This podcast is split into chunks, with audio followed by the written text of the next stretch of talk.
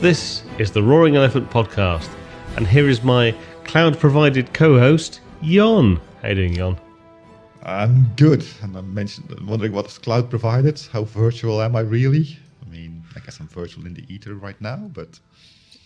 I mean, the cloud really is just someone else's computer, and does that make you someone else's co-host? I don't know. Um, well, I consider you my co-host, so I guess. There you go, then. Glad we've solved that problem. Well, we are talking about cloud providers today, although not the ones you would not, expect. Not the cloud providers you would normally expect, indeed. These are um, the clouds you're looking for. Maybe. Well, or maybe they are the clouds you're looking for. Maybe.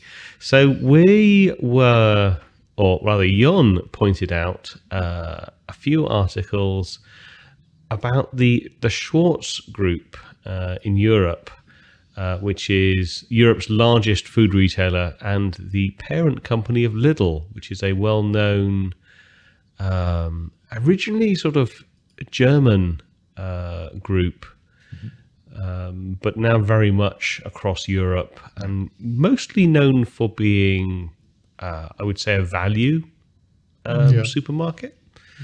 Not the bottom tier, but they're downwards. Yeah, but still very popular. Um, okay. A fo- I say a focus on value, good quality products, but you know, not a lot of um, effort spent as much on. Uh, Uh, fripperies within the stores, should we say. And mm. all of this shopping-related talk is one thing. But what is interesting here is that the Schwarz Group is looking to, uh, not just looking to, but is actually yep. providing cloud-based services to other retailers, or sorry, not other retailers, other third-party companies. Now, if you're hearing me talking about this, you may be familiar with a another large-scale retailer that has started down this journey. It's the obviously the gorilla in the market, A W S, literally started um, from this same uh, conception. It's, I mean, it's kind of interesting because we saw we saw cloud providers. Um, springing up all over the place, you know, eight, eight, ten years ago, something like that, uh, mm-hmm. around the uh, it, one of the the sort of ideas around the OpenStack project back then was that you know everyone and anyone could become a cloud provider. Yeah. You know, the telcos were on a, a giant move to become the cloud providers for their enterprise customers and all those kinds of things, and. I, I'm I'm not as in as embedded in that world as I once was, but mm-hmm. I don't know what you think, Jon. But I I haven't really seen any of that take any significant sort of effect in the industry. Like sort yeah, of I mean, G C P, A W S, I mean, Azure. At the time, Rackspace was one of the biggest one that jumped on the OpenStack mm. wagon and was fairly successful, but. They were just too small in capital footprint, whatever you want to call yeah. it, to be able to compete against the ma- mastodons like a Google, Amazon, and a uh, Microsoft. Yeah, and basically they gave up at certain points. And I think that the, the reason they gave up because they were data cent- data center centric. Mm. They were looking at data centers and just looking at, as you said, some cloud is someone else's computer. Mm. The other clouds, and definitely the ones that came more recent. I mean, Amazon was the first one and still has the biggest uh, virtual machine focus, if I can say that, while Google and Azure definitely have uh, gone far more on the SaaS versions, on, on, mm. on services. And sure, they still have V Ms because people always need V Ms, you need to put your stuff somewhere, but their focus has much more been on SaaS services than just hardware, and that's where a Rackspace couldn't follow because they didn't really have any uh, software building expertise to build those services. And yeah, I mean, I can go to Rackspace for V Ms, but I also want these services, which I'm going to take from Azure or Google or Amazon. Mm.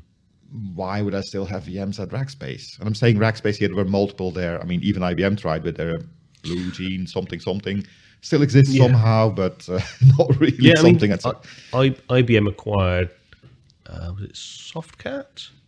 I don't know. Back in the day, it was a long time ago, but um, they yeah they I B M, you, you were talking about companies that didn't really have the the revenue behind them. Even I B M, you know, failed to make an impact. You know, we don't talk about I B M Cloud, like it still technically exists, but we don't talk about it in the same realms as we talk about the the top three cloud providers in the West. And of course, there's a completely different set of cloud providers as you head towards China, for example. But it's this sort of research, this, you know, I say resurgence. We've got we've got one use case, or one one example well, here. Yeah, true, true, and it's. It's a return, or it, it's potentially a return to this this world of specialist cloud providers for certain needs, mm. and I, or it could be a return. It could be a, it could be a resurgence of this this idea of, you know, you you don't choose uh, an A W S or a. or a, an Azure or a, a G C P, you choose a cloud provider that has instead services that are more targeted towards the things that you need as a consumer, rather than more generic services that you have to then go and build a bunch of, uh, you know, you get a, a toolbox of stuff and you have to go and then build from it, instead of a bunch of potentially SaaS-related services that you can just consume because the mm-hmm. the cloud provider is more tailored to your use. Yes, but that's also a danger, because one of the reasons that Azure and Google are growing, I think, faster now still than Amazon, is that, well, Amazon is a, a grocer, it's a bookstore, it's a retail. And if I'm an e-commerce uh, organization and I'm putting my stuff in Amazon, I'm actually paying my direct competition to run my stuff on their things. And uh, I'll leave it up to the users to Google it up, how Amazon is treating their Amazon Basics brand in comparisons with other stuff that's on their web shop. Mm. Let's not talk about that here, but there is some stuff happening there. So if uh, specifically this Lidl, this Schwarz initiative would also, as you say, be, well, we're a retailer, we know how retailers work, we have these services built out, and other retailers can now use this from us. There is going to be that contention, because there is a comp- competition thing in there. Even if Schwarz has yeah. their cloud in a separate entity or whatever, it's still mm-hmm. going to be friction there. So basically, the people that would be most interested to use the the, the, the small cloud, the little cloud. I mean, you, you you coined the term earlier, uh, honor to honor. Uh, but most people that would be best targets for that service would be the ones outside the retail industry, and you wouldn't have that tight yeah. uh, advantage there. And I think if Lidl wants to do this, or Schwarz, I should say, wants to do this right, they'll have to make sure that they don't get that aura of, we're just trying to spy on what you're doing idea, because that will totally mm. tick people off, of course.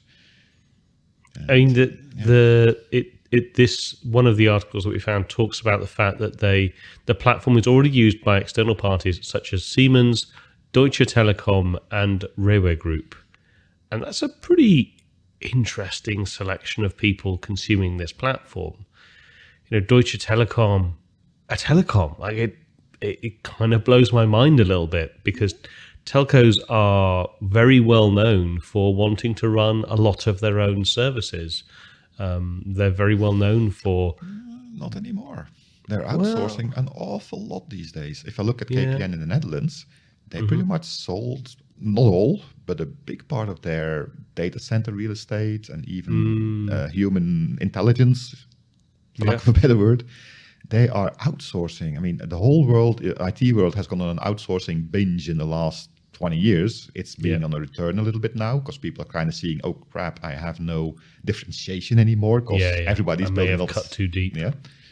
But uh, telco, as far as I can tell, and again, it's not my main market, but I do yeah, deal with K P N yeah. from time to time, and the Belgian telcos as well, and they are still cutting, well, I was going to say fat, but no, they're still cutting flash at this moment, mm. I think. Interesting. But like Siemens, like I, I think of, I mean, it's difficult to generalize because the Siemens Group is a is a it's, it's huge, it's a vast array of, of organizations. Um, yeah, and it's a vast group of organizations. But, but the whole group has a single momentum. Yeah. And that's valid for the entire higher industry, Go mm. services. If you look at Philips, for example, I've just mm. been playing around with Hue lights, so Philips in my head now. If you look at Philips, they kind of divested all of the hardware stuff, the construction stuff, and are more and more looking into how to monetize services around that thing, because they looked at the cloud, seeing Microsoft, Google, and Amazon make ridiculous amounts of money, and they want to jump on that bandwagon. And things like data centers, well, no, we just want to run somewhere. We don't care where it is. Air quotes, asterisk, asterisk, asterisk, because mm-hmm. we don't care where we run in Europe does have a different meaning than in the U S. Yeah. But if, so the the technology that um, that started all of this, this journey with the Schwarz Group was uh, Cameo, C A M A O. They, they were sort of acquired slash joined in partnership with the Schwarz Group, and I've got to admit I had never heard of them before this particular sort of article had come up, um, and I I wonder if, you know, they've got, you know, quite a wide range of organisations that they're working with, somewhat amusingly acute. Uh, including, I should say, Amazon Germany. Um, but I wonder how much of this was... Uh, Cameo's um, web, website includes one of the, the fabulous, uh, well, not icon-laden, but uh, um, logo-laden sort of pages where they, you know, all of the, the folks that are using their technology. And, you know, Lidl is on there, but also...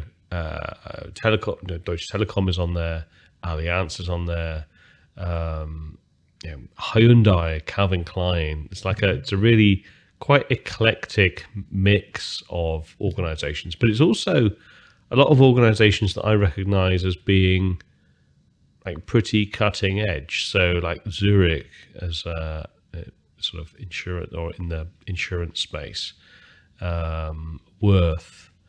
Uh, who else?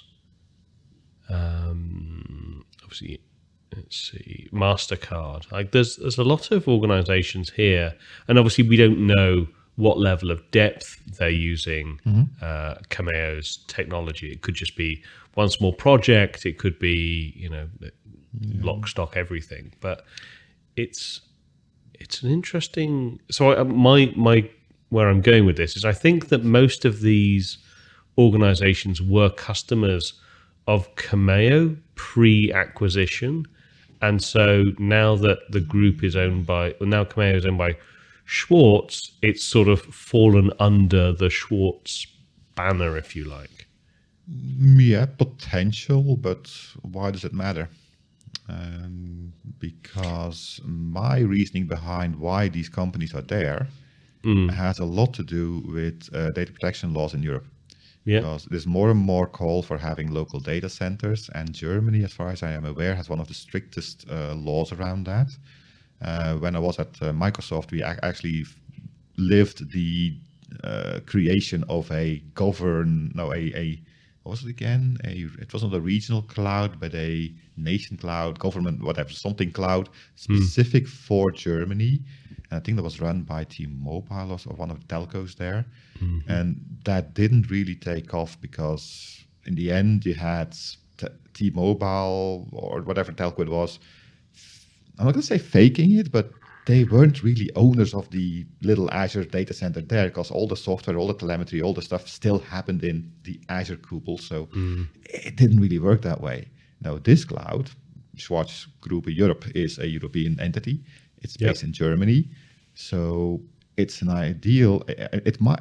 I can see this actually work for Lidl to become a Amazon style kind of thing. It's going to take them years, of course, to grow to that size. Mm-hmm. But at the moment, through the different initiatives in Europe, where we are trying to build a European cloud infrastructure, there's a lot of uh, budget available, grants available, stuff mm-hmm. available. This is in Germany, which is one of the strictest laws, if I'm correct. Yep. So yeah, you are. They have a lot of them going, a lot of it going for them.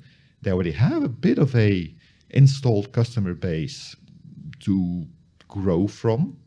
So the thing that surprises so, me most is that how secret this happened. Well, the reason that I think it's important and the reason I think it does matter is actually the point that you brought up probably about five or ten minutes ago earlier, where you were saying like the, the challenge is that uh, you know they acquired all these all these customers as when they were Cameo potentially, mm-hmm. and now they're Lidl. It's that competition. It's that, you know, how much yeah, of a of a challenge right. do you think that is? It's not Lidl. I mean, the article we showed is, is showing Lidl because people know Lidl. It's the shop yeah. in the street. Nobody knows what Schwarz Group is. I mean, for me, Schwarz, that's Baseballs. Interesting. But, for me, it's uh, spices, but there we go. Spices. Hmm. Okay. No. uh, but anyway, so the article talks about Lidl, but it's not Lidl that does the cloud, right? It's the Schwarz Group, and Lidl is mm. just one of the consumers of that cloud, which is by coincidence and maybe by its detriment, part of the group as well. But as long as Schwarz is able to t- nicely separate that and make sure it has a good f- marketing, or basically marketing around it, because in the end, you either believe it or you believe it not. So there's no real proof to be given there. But if they do it right, I don't see the Lidl affiliation to be too much of a problem there. Also because, again, if they get this running at scale, they are the only European cloud that is totally European that I know of. And they might actually have a very nice first mover advantage here mm. in Europe. It's all going to depend on how yeah, open they are, because if Google and Microsoft have proven something, and I think Microsoft proved it more by doing it wrong first and then yep. doing it right. Being open source minded for public cloud is a huge advantage. Amazon always was open source minded. Well, their kind of open source mindedness. Google obviously always been strong in the open source part. Azure at the beginning wasn't. Azure was not successful. They did the one eighty and Azure yep. bloomed. So I hope that the Schwarz Group can learn that same lesson, embrace the open source approach, uh, go services and not just uh, hardware providing. And this could actually be very cute. And the reason that this article actually came to my attention was not because this, because I read this a couple of months ago and well, yeah, I guess, whatever. But recently we had a second article where they actually acquired a cybersecurity uh, firm. Mm. It's from Israel. No, I don't know X M Cyber, never heard of them before, but Israel is kind of well known for their cybersecurity things. So I'm assuming yep. this is a decent company that has decent products. And well, why would the Schwarz Group go for cybersecurity stuff? Well, if you link it to their cloud planning, which this article does, then it does kind of show that they are going forward with a multi-user, multi-purpose cloud environment that is safe and secure, based in Europe. And mm. it has a lot of good noises. Uh, but again, yeah, proof is uh, in the pudding, of course. I mean, one of the things that I find really fascinating about this, and this is just, you know, I dig, we're digging into this on the fly as we're talking about it. That's but, how we always do it. Well, yeah, often. Um, but back in twenty twenty, there was a Forbes article of ten biggest retailers in the world. Mm-hmm. Now, obviously, The, this will this will have shifted around a little bit since then, no doubt, but I expect it to still be directionally accurate. It was, you know, Walmart the largest uh, in, the, the, in first place, Amazon U S um, in second place, Costco U S mm-hmm. in, in the third place, and Schwarz Group wow. Germany is the four, you know, back in twenty twenty at least was the fourth largest Uh, retailer in the world. Like that's a- I was I was expecting uh, uh, uh, thingy um, Ahold Delhaize to be higher than that. No, no. So um, number of chains. Okay, cool. And so it goes down from that. So Kroger, In the U S, it's number five. Walgreens, Boots Alliance, number six. Uh, number seven is Home Depot. And number eight is Aldi, which is also kind of interesting. Mm-hmm. Um, uh, number nine is Carrefour. Um, you know, okay. Uh, again, another European one. And number ten is J D dot com in China. Um, it's it's a pretty interesting list, honestly. And I, I'm very curious to to think what that looks like today, uh, how much that's kind of shifted around over the last two years. Not that much. I mean, there've been some mergers happening, of course, but uh, mm-hmm. those are typically the ones that's typically somewhat large that gobble up a somewhat smaller one, mm. so they get a little bit larger. I don't think much has changed. Again, I was expecting our hold has to be a bit higher there, mm. but it also kind of makes a nice point because, I mean, Walmart was the was a top one, but I would yeah. never see Walmart go for a public cloud offering because they don't have that advantage of having a European cloud entity, because in the U S you already have uh, Azure, Amazon, Google, yeah. there would be direct competition, that would have no differentiation. Mm. It would be, they probably have the money and the, the, the, the, the girth to do that, but I don't see them actually succeeding there because the competition would just be, why would I go to Walmart if I have the other three there already? Lidl being the top of the list and the first European-based entity, again, strengthens my, not going to say belief, but uh, belief in the possibility. yeah, yeah. That this could actually be something. I mean, th- this is obviously a, a discussion that's um, focused more on the,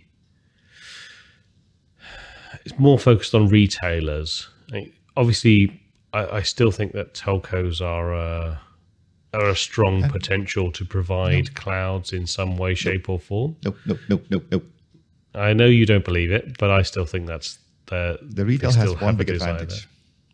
Go on, because the retail already has uh, depots all over the country, mm-hmm. and those depots are in fact mini data centers. Because each depot has a couple of dozen servers, if not a couple of hundred sometimes, and they already have that logistics pattern that's spread. While a, a telco is much more centralized. Sure, they have a lot of devices spread around, but they're not depots. They're typically, it's not an IoT device, it's bigger than that, I agree, but they'd have less of that. I mean, that's the reason that Amazon was able to be what Amazon is, because they had that spread out infrastructure, that spread out I T, which they weren't able to use all the time. They started renting it out. I mean, the, the telcos, the telcos do have a wide, well, certainly. Um, they sold a lot. They yeah, all of data centers. They they missed the train there, I think. Yeah, I mean they definitely did, um, but I I still think they have enough to become a player in this space again. But regardless of that, like, who do you think there's another industry that that could offer services? Like, financial? Do you think the financials could have some appetite, or is there uh, too much, too much? Uh, compliancy, too much uh, red tape mm. to cut through? The, one, the moment you say finance, you go into such big legal things that uh, they'll yeah, forget it. And that's the fun thing about retail. It's pretty much not Wild West, but it's a mm. free industry. They have a lot of freedom to do pretty much whatever they want within within legal bounds, of course. Mm. But they have that infrastructure. They have the freedom. Finance, I don't see it. Government could do this, but will never do it right because, again, they have different priorities mm. on different levels. So I'm not even going to go deep in that. I mean, for all that it's worth, Google and Microsoft are actually exceptions for me. It's amazing that they have been able to do this. And the only reason they could do it is because they, as a company, decided we are going to be, well, Google less because they're still an advert company, but Microsoft decided we will be a cloud company, and they really turned the whole company around. And they could only do that because they had such deep, deep coffers and were a software thing, and they had that, let's go SaaS, let's go services. This ties nicely into a Windows ecosystem. At a certain point, they opened up the open source environment and then started blooming. So they had that. But to be honest, if uh, I look back twenty, thirty years, I would never have predicted Azure or Microsoft to be a big cloud user, uh, cloud provider, because they didn't have that many data centers at that point. They were a software company. Yeah. I mean, it's amazing, actually. I Amazon, mean, uh, though, that, that sounds very organic, very normal that Amazon, we had this infrastructure, we had too much, we started renting it out, and hey, that's useful. That, and it just bubbled up from there. That sounds logical. The others, mm. not so much. Yeah. If the, I mean, the, obviously what what's, what's clearly going to happen is we're we're all going to give up on all these other cloud providers, and we're going to disappear off into the metaverse uh, because uh, obviously that's that's the desire. The metaverse for, needs to run somewhere. It's it's all going to run. It's all going to run within Meta or Feta or whatever it's called. Anyway, let's let's leave that depressing thought and instead talk about something that probably should have happened, I don't know, a decade ago, several decades ago even. Even earlier than that, I think. Probably, probably. And so Dave that, thinks we should have been asking for huge fines a long time ago. Sounds good. Definitely. And uh, you can make that check payable to Roaring Elephant. Oh, thank you. Um, yeah, this is... This is a pretty interesting new U K law that is, I don't think it's not live yet, is it? It's a new bill that's being laid out. Yeah. Um, right. They introduced new legislation, and we all know yeah. how, with Brexit, how fast U K law works. So in the next ten to twenty years, it probably will become a law. Uh, so it... It got royal assent last week, the Telecom Telecommunications Security Act, which gives Ofcom certain powers to provide those fines. But honestly, like, this should have been something that governments were doing as a, at least a decade, if not two ago. Like, why on earth are default passwords a thing? Like, why, why, why, oh, why, oh, why? I'm going to counter that. Go on, then. Is this really something our government should be involved in? Shouldn't, and again, shouldn't the people that write the software have enough brain cells together to know that that's a bad idea? I mean... You're absolutely right, but they didn't, and they haven't.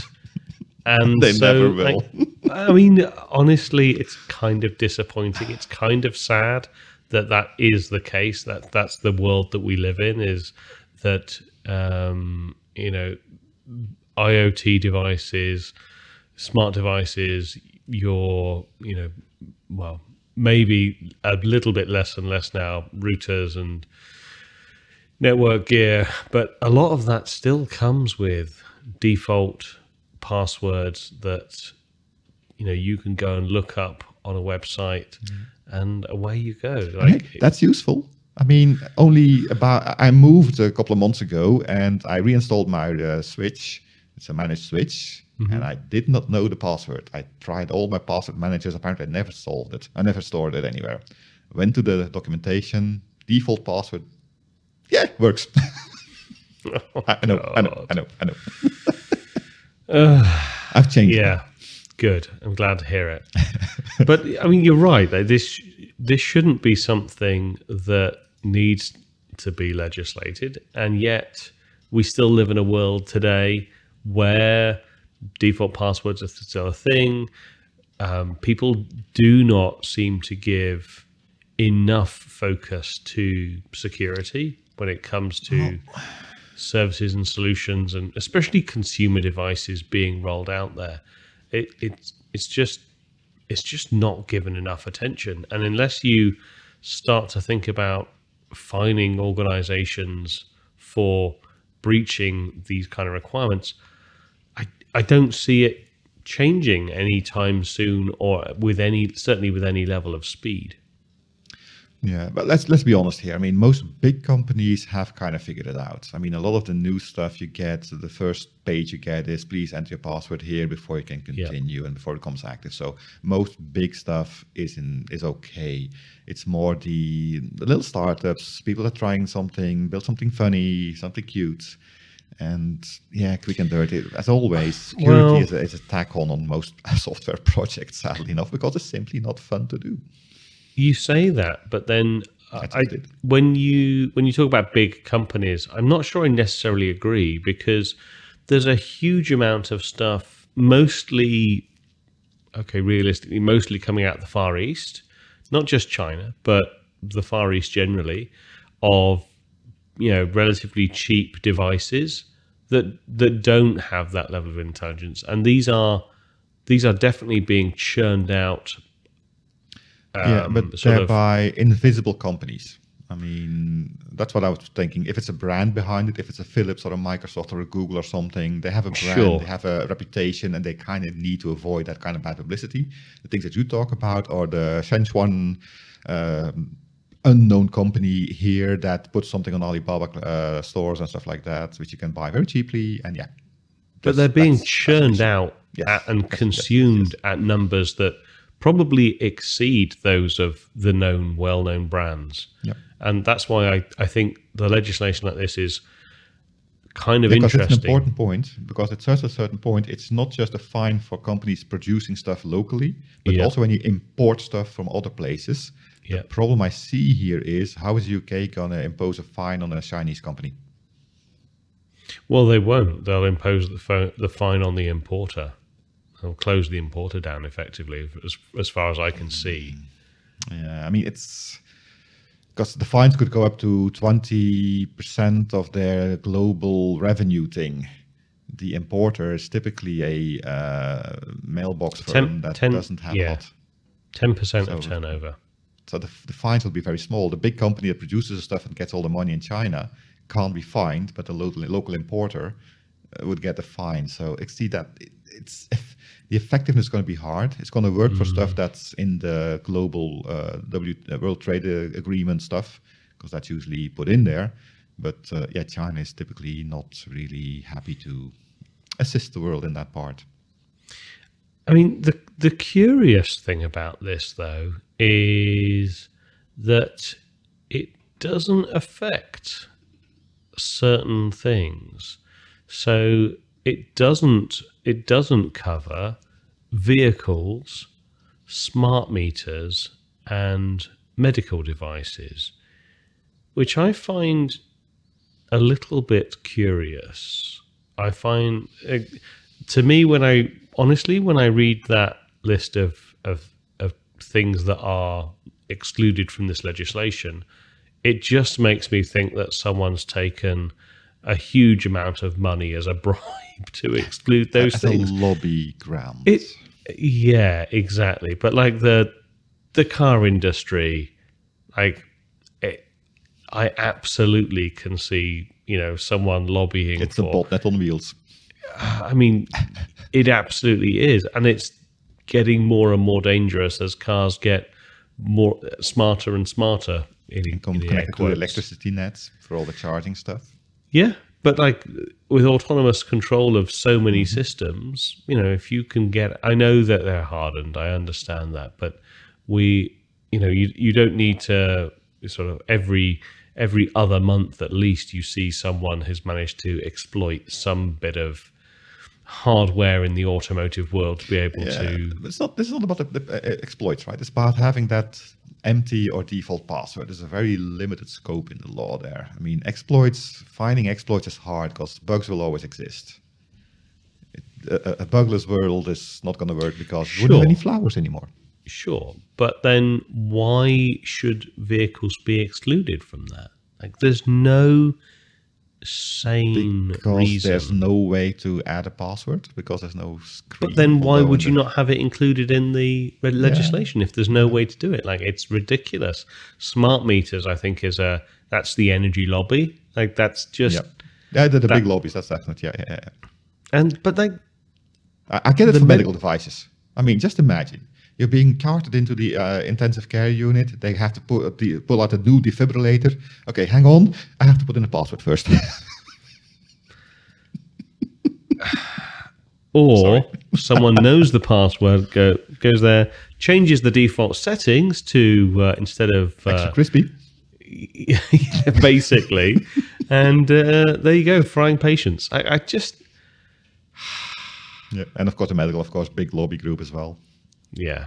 So I I laud the fact that this legislation is uh, looks like it's going to come in. I think it's it's an it's about time, and I hope that there's a lot more legislation that follows this in other countries to continue this pressure to reduce the the number of default passwords that that exist on on devices. But yeah, I hope the I hope the exemptions um, do start that's, to fade. That's one out advantage there. Of the exemptions. I mean, just imagine the future where your your cable modem is a remote controlled R V car, because then it's a vehicle and it's exempt. They're just sellotaping wheels onto things that you want exempt. Well, you see, actually, this is a vehicle.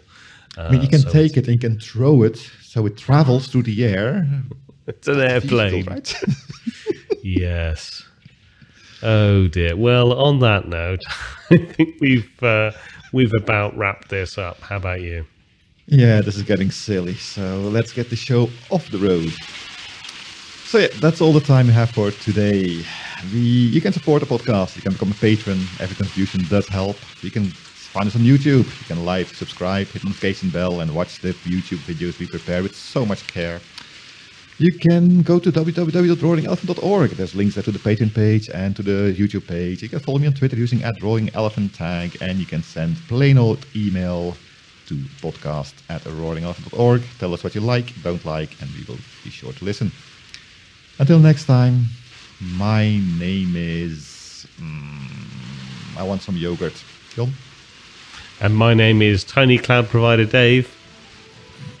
I look forward to talking to you next week. Goodbye. See you then.